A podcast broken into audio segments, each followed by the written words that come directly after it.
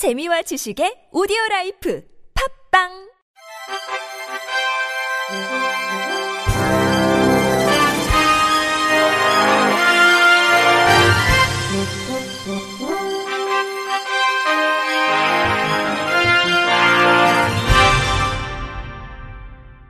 청취자 여러분 안녕하십니까? 8월 12일 금요일 KBIC에서 전해드리는 생활 뉴스입니다.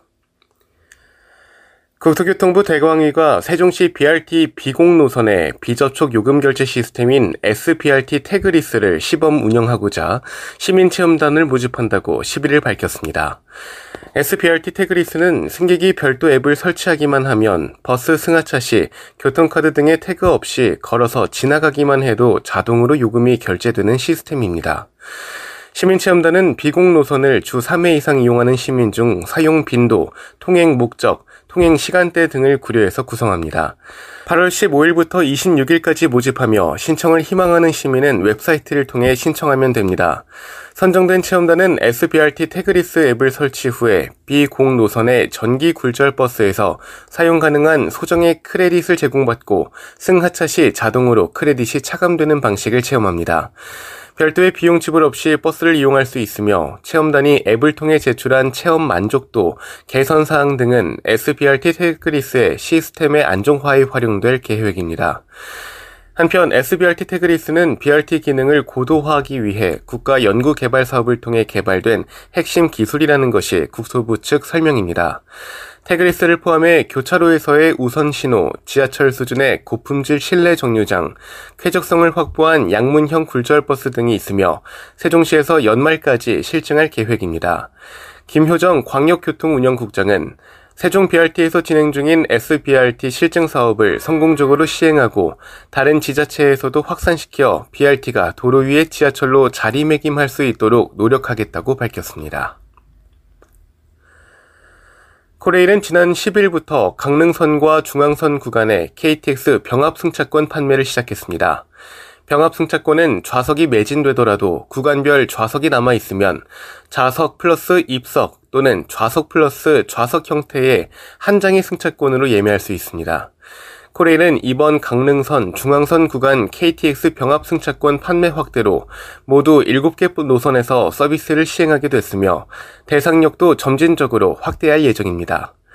강릉선 중앙선 구간 KTX 병합 승차권 예매는 10일 운행하는 열차부터 모바일 앱 코레일톡과 레츠코레일 홈페이지에서 좌석이 매진될 경우 이용할 수 있습니다.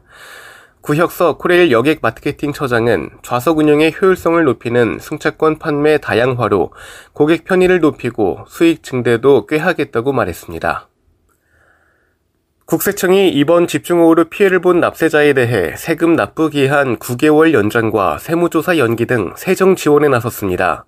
KB, 신한, 하나, 우리금융그룹은 이번 호우 피해 중소기업에 최대 5억 원, 개인에게는 최대 5천만 원의 긴급 대출을 해주기로 했습니다. 은행뿐 아니라 카드 계열사도 피해 고객의 카드 대금 청구를 최대 6개월까지 유예해주기로 했습니다. 지역 행정관청에 재해 피해가 확인된 대상자는 3개월 내로 카드사 고객센터에 신청 가능합니다.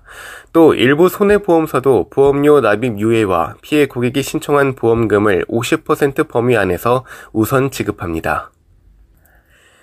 휴대폰 케이스, 식품 용기와 포장재, 영수증 등에 흔히 사용되는 화학물질이 뇌기능 저하를 야기할 수 있다는 국내 연구 결과가 나왔습니다. KIT는 생활환경 유해물질로 분류되는 비스페놀 A에 대한 만성적인 노출이 신경세포 기능에 영향을 미쳐 기억력 저하와 같은 뇌질환을 일으킬 수 있다고 11일 밝혔습니다. 일상생활에서 쉽게 접할 수 있는 BPA는 장기간 인체에 노출될 시 내분비계의 정상적인 기능을 방해하는 걸로 알려졌습니다. 가민한 KIT 유전체 손상 연구 그룹 연구원 연구팀은 BPA가 신경세포에 미치는 영향을 평가하기 위해 실험용 쥐의 물질을 노출시킨 뒤 되네피질과 해마에 있는 시냅스 형성 기능을 확인하고 전기 생리학적 평가와 행동 시험을 시행했습니다. 시냅스는 신경세포들 사이에서 신경 충돌을 전달하는 역할을 합니다. 그 결과 BPA 노출된 쥐는 시냅스 형성에 주요한 역할을 하는 수상 돌기 가시의 개수가 대조군에 비해 30% 이상 감소한 걸로 나타났습니다. 특히 흥분성 시냅스의 수는 대조군에 비해 35% 줄어들었습니다. 억제성 시냅스 수에는 영향이 없어 시냅스 생성 간 불균형 현상이 일어나는 것도 확인됐습니다. BPA의 만성 노출은 시냅스를 구성하는 단백질을 감소시켜 불안감 증가와 학습, 기억 능력의 저하로 이어진다고 연구팀은 설명했습니다. 이병석 KIT 독성기전연구부 부장은 화학물질 노출이 뇌기능에 영향을 미칠 수 있음을 구체적으로 검증한 사례라며 뇌질환과 유해 화학물질 간 인과관계 규명을 위한 근거 자료로 활용될 수 있다고 말했습니다. 연구 결과는 병리학 분야 국제학술지 질병 모델과 기전 7월 호 표지 논문으로 게재됐습니다. 오를 대로 오른 물가에 기록적인 폭우까지 겹치면서 이제 한 달 앞으로 다가온 추석 물가 걱정하는 목소리도 커지고 있습니다. 정부가 오늘 추석에 대비해서 민생 대책을 발표했습니다. MBC 임경아 기자입니다. 정부 목표는 추석 때 많이 찾는 20대 품목 평균 가격을 지난해 추석 수준으로 관리하겠다는 겁니다. 이를 위해 우선 배추, 무, 마늘 등 농산물부터 명태, 고등어 등 수산물까지 정부 비축물을 최대한 방출하기로 했습니다. 23만 톤, 평소 대비 1.4배 물량입니다. 또 이들 20대 품목을 중심으로 할인 쿠폰 650억 원어치를 투입합니다. 지난 추석 공급량 대비 1.8배로 역대 최대 규모입니다. 기간은 8월 15일부터 9월 12일 사이 쿠폰이 적용된 품목은 20에서 30% 할인이 자동 적용되는데 1인당 사용 한도는 2만 원에서 4만 원 사이입니다. 정부가 벌써부터 추석 물가 잡기에 나선 건 밥상 물가 상승이 심상치 않기 때문입니다. 때 이른 폭염과 장마로 이미 지난달 농축수산물 물가는 7.1%큰 폭으로 올랐는데 이번 중부지방 집중호우로 농산물 작황이 기대보다 나쁠 수 있다는 우려가 나옵니다. 윤석열 대통령 네, 국민들께서 피부로 느낄 수 있도록 명절 장바구니 물가를 잡아야 할 것입니다. 정부는 이 밖에도 코로나19로 2020년 추석부터 중단됐던 명절 고속도로 통행료 면제도 부활시키는 방안을 검토하겠다고 밝혔습니다. 또 식품물가 상승을 감안해 2학기 초중고교 급식 단가를 약 9% 인상합니다.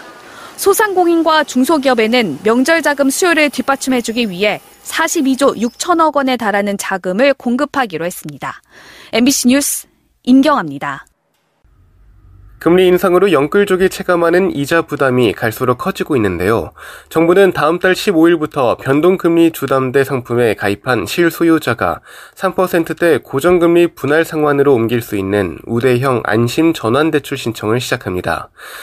지원 대상은 주택가격 4억 원 이하, 부부 합산 7천만 원 이하인 1주택자로 최대 2억 5천만 원을 30년 만기로 받을 수 있습니다.